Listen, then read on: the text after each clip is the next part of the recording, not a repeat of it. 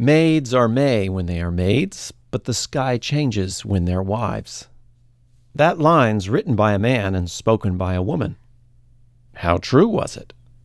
Keep listening.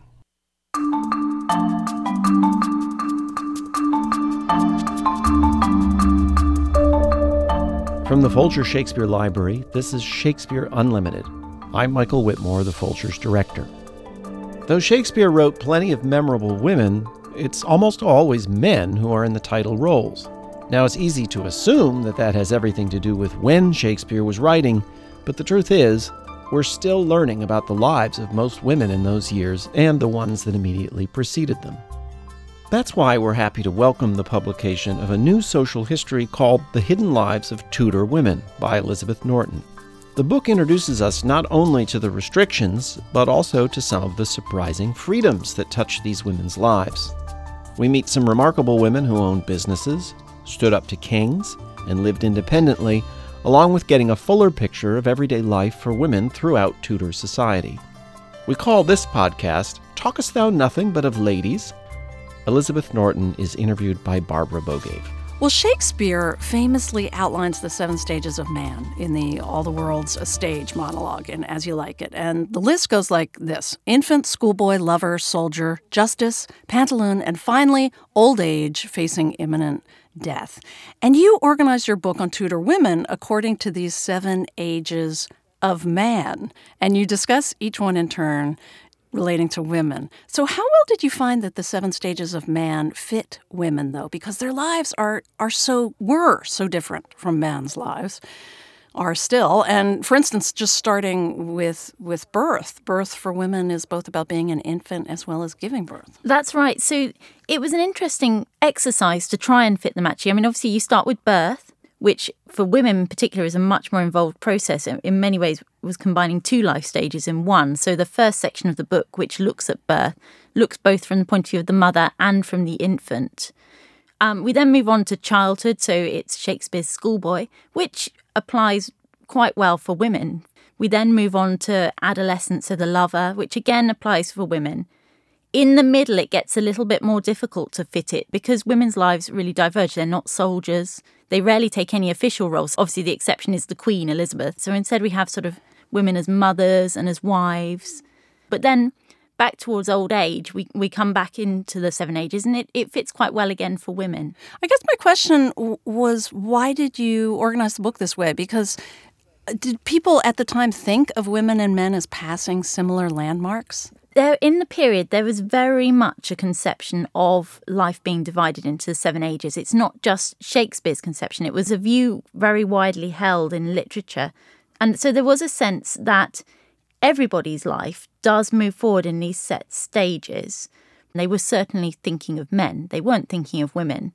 But you have to look in many respects at the way women were perceived, in that the, the most sort of accurate medical information of the period was that women were essentially failed men, if you like. So women could, a baby, an infant, could become a man, but causes in the womb mean that it doesn't become a man. So, for example, men are dry and hot, whereas if, if the womb is a little damp or cold, then it will produce a woman instead. So, you get that sense in the seven ages, in that women are following the seven ages, but they're not doing so as well as men. And that's really the sense. And stages happen at different periods in their lives.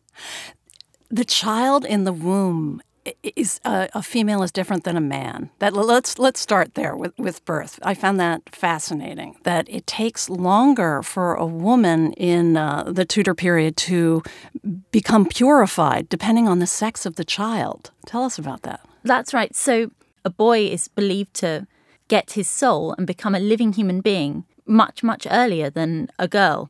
So a girl had already been in the womb for around three months before she was considered to be human to have her soul. A boy, it's after around 40 days.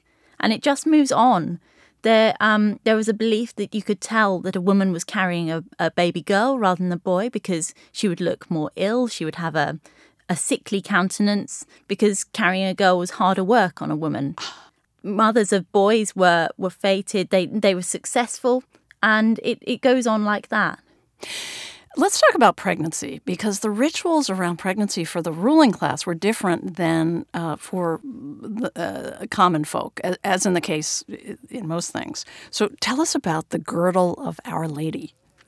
So, pregnancy was just about the most dangerous time in a woman's life. And so women were aware of this. Painkillers were limited. There wasn't very effective medical treatment. So naturally, women turned to sort of other avenues for pain relief and also assistance to try and guide them through the, the dangers of birth.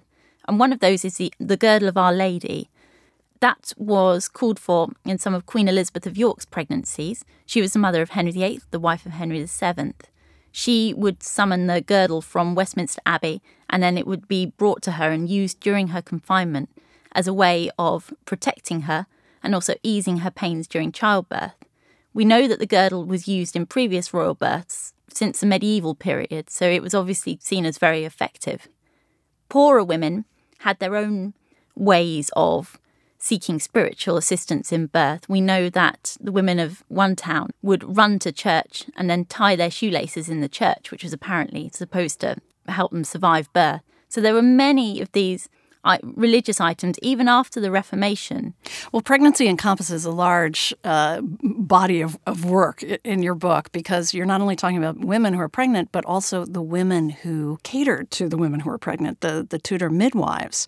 And you call midwifery one of the most important occupations that a Tudor woman could pursue granted, there were not many occupations that Tudor women could pursue, but but it was the most important, and that they were entrusted with baptizing babies not just after, but actually during the birth. So, how does that work? And don't you need a priest to do that? In general, you need a priest to carry out a baptism, but there was a real danger that an infant who wasn't baptized couldn't go to heaven um, at best, there kind of is envisaged that they would stay in a sort of limbo place in between heaven and hell, but they couldn't go to heaven. And you can only carry out a baptism on a child that is breathing.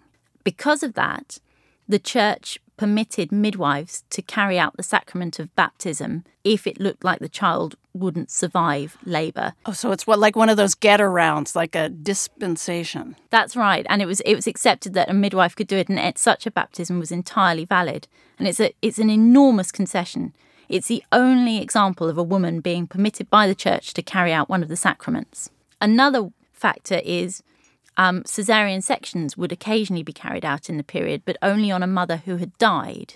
And again, the reason to do behind doing that was to attempt to baptize the baby while it was still breathing. But you needed to have a priest to certify that the woman was indeed dead before the surgeon would attempt to retrieve the baby.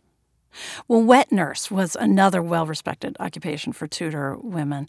Did all royal and noble women employ wet nurses? I mean, was breastfeeding only for underclass mothers? Breastfeeding wasn't entirely for underclass mothers, but it was viewed as quite strange if a woman wanted to breastfeed. Right at the end of our period, there was a Countess of Lincoln who, in the early 17th century, wrote a manual on breastfeeding for her daughter in law. And in it, she said that she should have breastfed and it was a God given duty to breastfeed her children, but that she'd been persuaded otherwise because it was noisome to someone's clothes. It made the mother look old, apparently, she said that, and was generally hard work. So she was told that she shouldn't do it. And she later really regretted that she didn't breastfeed her children, which is why she wrote this manual. But it was very, very rare for an upper class woman to breastfeed her children. Although members of the gentry certainly did. We know that because they served as wet nurses to royal babies, so they must have been breastfeeding their own infants. Well, why would a well off or a woman from the gentry become a wet nurse? It was absolutely a way to gain status to become a royal wet nurse. Henry VIII's wet nurse, for example, was given a personal invitation to his coronation by the king when he became king at the age of 17. So, absolutely, this woman who had nursed him was obviously still in touch with him and he obviously still thought fondly of her. So, the absolute best case scenario for a royal wet nurse was that you would nurse the future king. But also, even if you didn't nurse the future king, having a royal, someone, a baby that you nursed who is royal could be hugely beneficial. Henry's sister Margaret, once Margaret was weaned, the wet nurse became one of Margaret's ladies in waiting, for example, a position that she probably couldn't have hoped to have achieved apart from the relationship with Margaret. Margaret obviously wanted her still around her. Yes, when I was reading this chapter, I was thinking of Juliet and her close relationship between uh, her and her nurse. Absolutely. Um, I mean, Elizabeth I actually made a comment in later life where she said that she was more bound to those that brought her up than to her parents because her parents just did what was natural, but those that brought her up raised her. It's the same with wet nurses. So with Juliet and her nurse, it was very, very common for a nurse to remain close to the child that they they wet nurse. And in fact, there are accounts of some rivalry between the wet nurse and the mother. Uh, the great scholar Erasmus, for example, who wrote on wet nursing and breastfeeding, actually says that a mother who doesn't breastfeed only deserves to be called half mother by her offspring. Harsh. Uh, Very people, harsh. people also believe that the character of the wet nurse was imparted to the baby. Yes, um, wet nurses were very carefully chosen. They, the royal commissioners who would go and choose a wet nurse would look at the woman's older children, particularly the baby that she was then nursing, to make sure that they were well behaved and that generally they were the sort of family that you would want to be involved in the nursing of a royal baby. I, there's so many fascinating details. I know we should move on, but it's just one more. I knew mm-hmm. babies were swaddled in long swaddling bands, but apparently in Tudor times they kept the swaddling up until the babies were eight or nine months old, getting really close to, to walking age.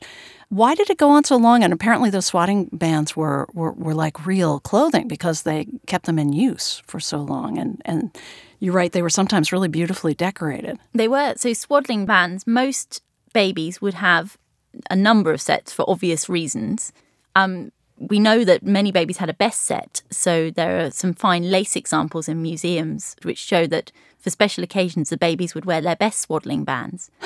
As they got older, there was some concession for movement, but in general they were tightly swaddled until they were relatively old. And the main reason was it was felt that it would help their limbs grow straight. So it was done for loving reasons. Well, moving on to the second stage, adolescence, and this will come as a surprise to some people, adolescence begins at only seven years old. And Shakespeare calls it the time of the whining schoolboy with his satchel creeping like snail, unwilling to school. But what was adolescence for g- girls whose education was in many cases much spottier?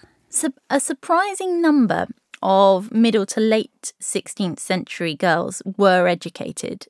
We know from there was a survey made of the poorest people in Norwich, a city in the east of England in the 1560s. And we know from that that actually a surprising number of the girls attended school. They would usually be pulled out to help earn money in the household from around the age of nine or so, but before then, they were attending school.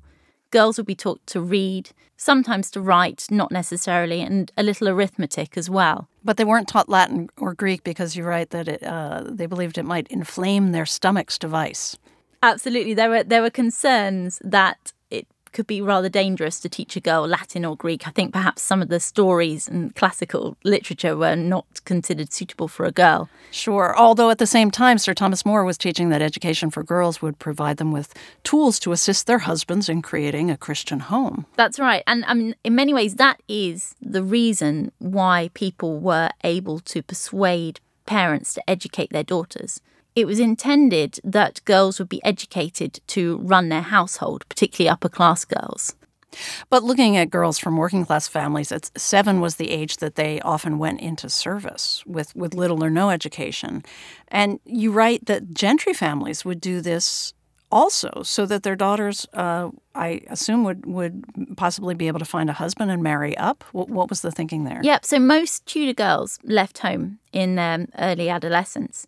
Um, for lower status, it was it was service, but for gentry girls, it would be to serve in the house of a social superior.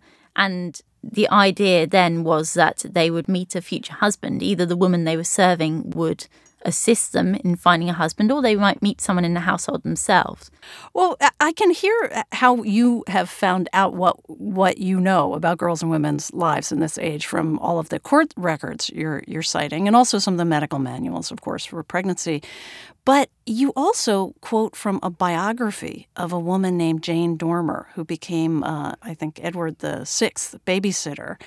And while I was reading that quote, I was thinking, wait, were there biographies? Was that a standard thing for gentlewomen? You know, I can understand writing about a queen, but why write about Jane Dormer, a babysitter? So, Jane Dormer was a gentlewoman with royal connections, and she became a Spanish duchess. She, during the reign of Mary I, she married the Spanish ambassador. In her old age, she had an English servant in her household, Henry Clifford, who wrote her biography. The audience for it really was Jane's family back home in England, who she obviously hadn't seen for decades by the time it was written, and it was hoped to present her as a virtuous, noble woman. It's quite an unusual document. There aren't many such accounts in the period, although we do start to get women writing diaries and being more aware of how they present themselves for posterity. Interesting. Jane is quoted in this biography saying, In those days, the house of this princess was the only harbor for honorable young gentlewomen, giving any way to piety and devotion. So what did any other highborn women do? So Jane was referring to the household of Princess Mary, the future Mary I, who Jane served. Every gentry mother or noble mother was looking for a higher status household to place their daughter in. And during the reign of Henry VIII, the highest status you could hope to place them in was either one of Henry's queens, which are obviously fairly changeable, or his daughter, Princess Mary, who was an adult and had her own household. So the best connected young girls would find a place in those households.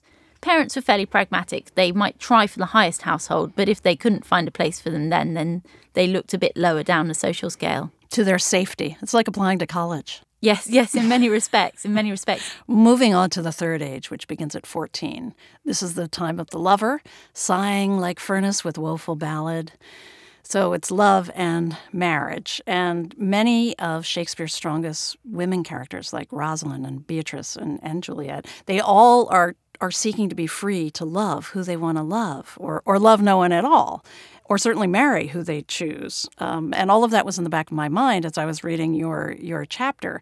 What rights along these lines did Tudor society grant girls of this age? And and by that I mean, was it expected that there should be some love or affection between a couple to marry? Because so many Shakespearean plots they revolve around this. It was absolutely expected and hoped for that there would be some liking at least between a couple. But it was also recognised that the choice, at least amongst higher status girls, wasn't their own. Um, there were great complaints made when Henry VIII's sister Mary, who was a teenager, married the elderly King of France, for example. And marriage among the older cl- the upper classes was largely approached as a business arrangement, and they would sit down and they would work out the contracts, and everything would be done in a very legal way.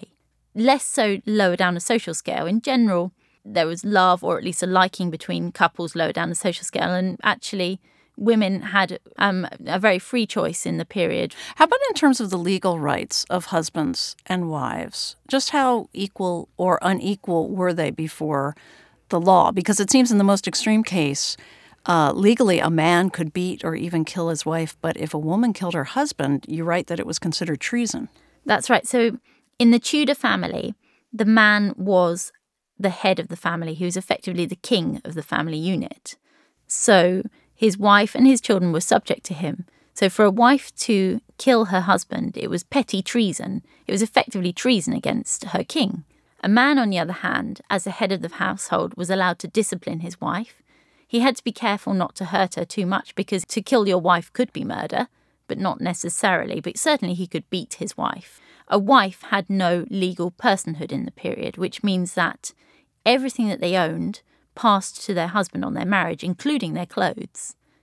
Equally, it worked in some respects to a woman's advantage in that a Tudor wife also couldn't be sued. So, if someone was taking out a legal case, they would have to bring the husband in as a party. And in, there are some cases where it's clear that a Tudor wife used that to their advantage. For example, I was looking through some records from the Drapers Company, which is a livery company in London, and there was a case where a woman had been trading, but because she had been trading and she was married, it meant that actually the person that she owed money to had no real recourse to claim back the money from her.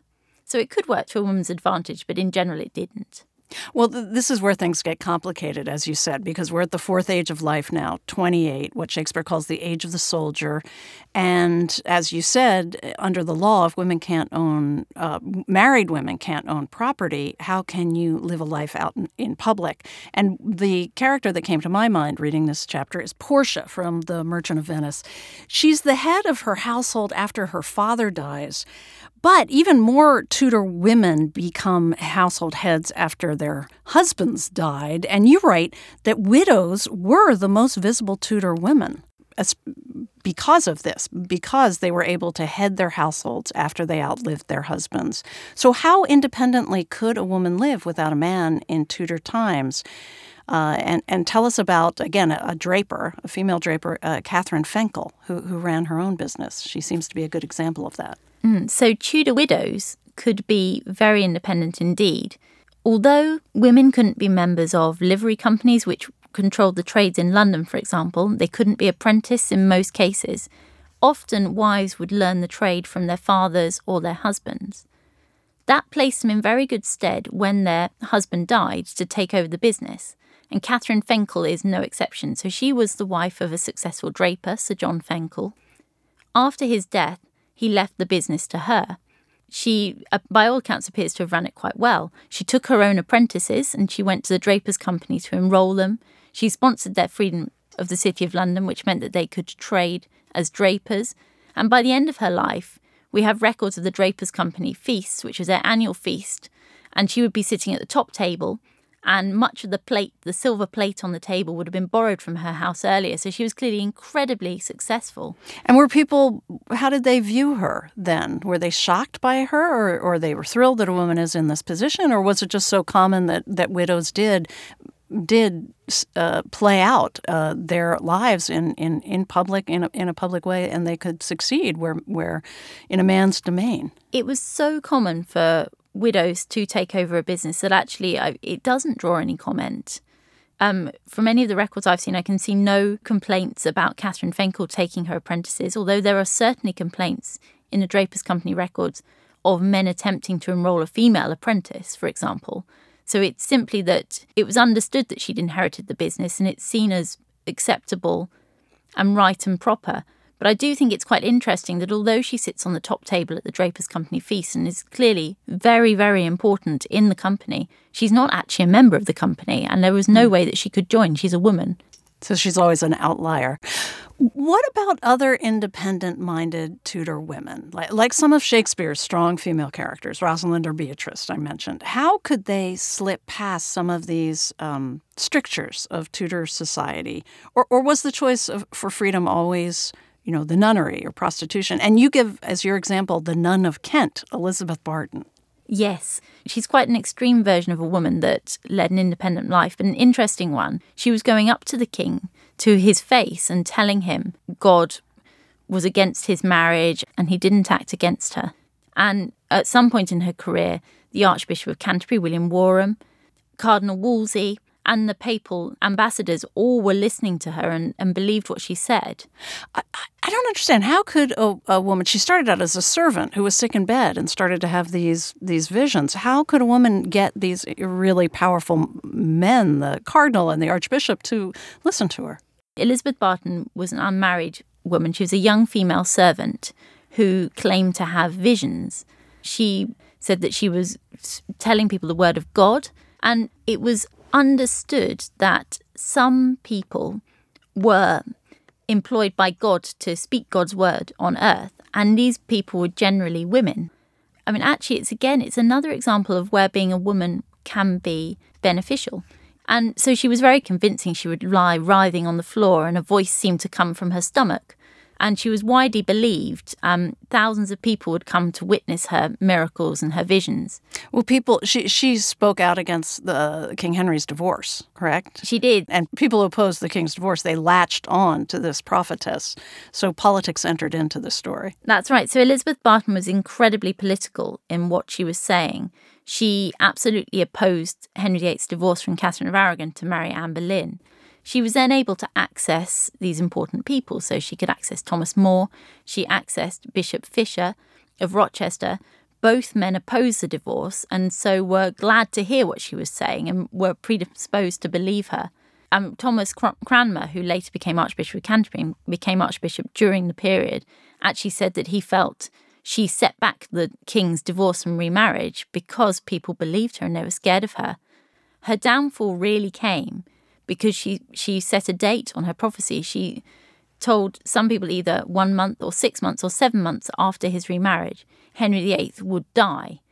Um, unfortunately, of course, we know that he didn't die, and that really affected her credibility. She started to then say that actually she hadn't meant that he would die, but he would cease to be king in the eyes of God. But that was the moment when Henry felt strong enough to attack her and she was arrested and later hanged. Well, the woman at this time who who defies social expectations more thoroughly than I per, perhaps anyone else is uh, Queen Elizabeth, the the Virgin Queen. And of course we can't have a long discussion about uh, Queen Elizabeth, but but she made many of her unconventional choices out of political necessity or expedience, particularly her choice not to marry or to, to dally in that. But what do we know about how she thought about a woman's place and rights in society? She seems such a rule breaker herself, but did she have strong beliefs about how women uh, should uh, empower themselves? There's not a great deal of evidence to suggest that Elizabeth was in any way what we would consider to be a feminist today. And in fact, there's a lot of evidence to suggest that she very much bought into her society's views of women and their limitations. In many respects, Elizabeth appears to have considered herself to be an exception. So, yes, she's a woman, and there are limitations to be a woman, but actually, she's a very exceptional woman. She's a, almost a man, really. She's a woman in a man's world. So she, in many ways, sees herself as an exception.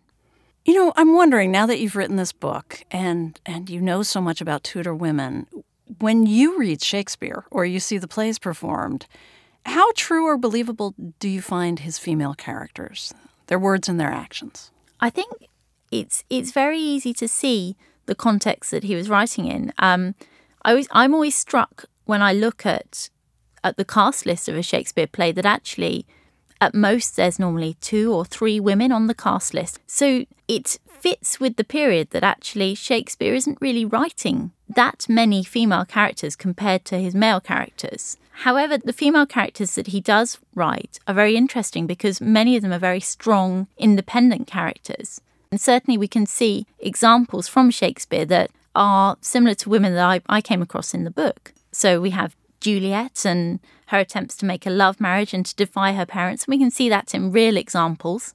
Um, he writes about Cleopatra. He writes about royal women and also lower status women. So it's it's interesting that while he's still writing from within the strictures of his society, and there's not really a suggestion that he is trying to promote women in any way. Equally, he does see them as playing a role in his plays and a part in society.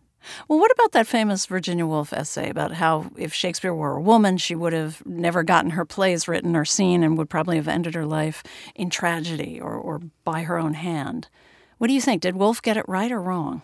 It was difficult for a woman to publish work in the Tudor period, but not impossible. There are books written by women, but Shakespeare, Wilhelmina Shakespeare, for example, wouldn't have had the advantages that William Shakespeare had that her education would have been less and wouldn't have had the access to the theatre. I mean, Shakespeare obviously was an actor as well, and women couldn't act. So I think it, it's fair to say William Shakespeare, the woman, would not be the playwright that we know.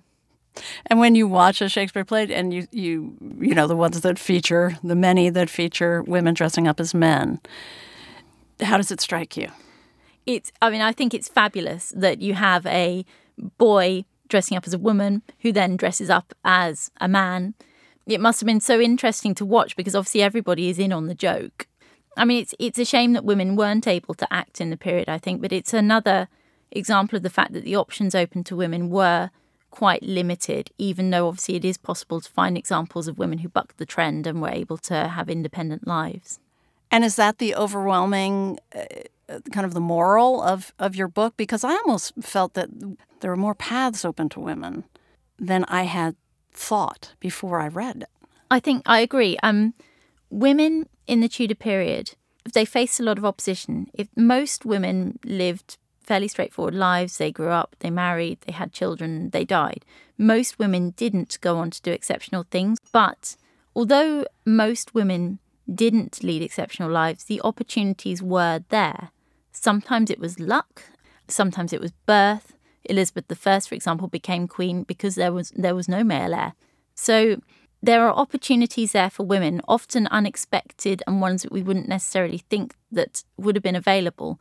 But that doesn't mean to say that there is anywhere near equality or that these opportunities were open to everyone. I think that is what I'd like to really sort of finish with, and that's what I, I hope comes across in the book. Well, this was really enlightening. Thank you so much. Oh, you're welcome. Thank you very much for having me. It's been it's been my pleasure. Elizabeth Norton is a historian of the Queens of England in the Tudor period. She's the author of The Temptation of Elizabeth Tudor and biographies of Anne Boleyn, Jane Seymour, Anne of Cleves, and Catherine Parr. Her newest book, The Hidden Lives of Tudor Women, was published in the U.S. by Pegasus in 2017. She was interviewed by Barbara Bogaev. Talkest Thou Nothing But of Ladies was produced by Richard Paul. Garland Scott is the associate producer. It was edited by Gail Kern Paster and Esther Ferington. Esther French is the web producer. We had technical help from Andrew Feliciano and Evan Marquardt at VoiceTrax West in Studio City, California, and Aidan Lyons at the Sound Company Studios in London. There's something I'd like to ask you to do if you could. It's something I ask on every episode of Shakespeare Unlimited, and I'd like to explain why rating and reviewing the podcast makes such a difference. A lot of the podcasting platforms decide which podcasts to recommend, by looking at which ones have the most reviews and ratings by their listeners.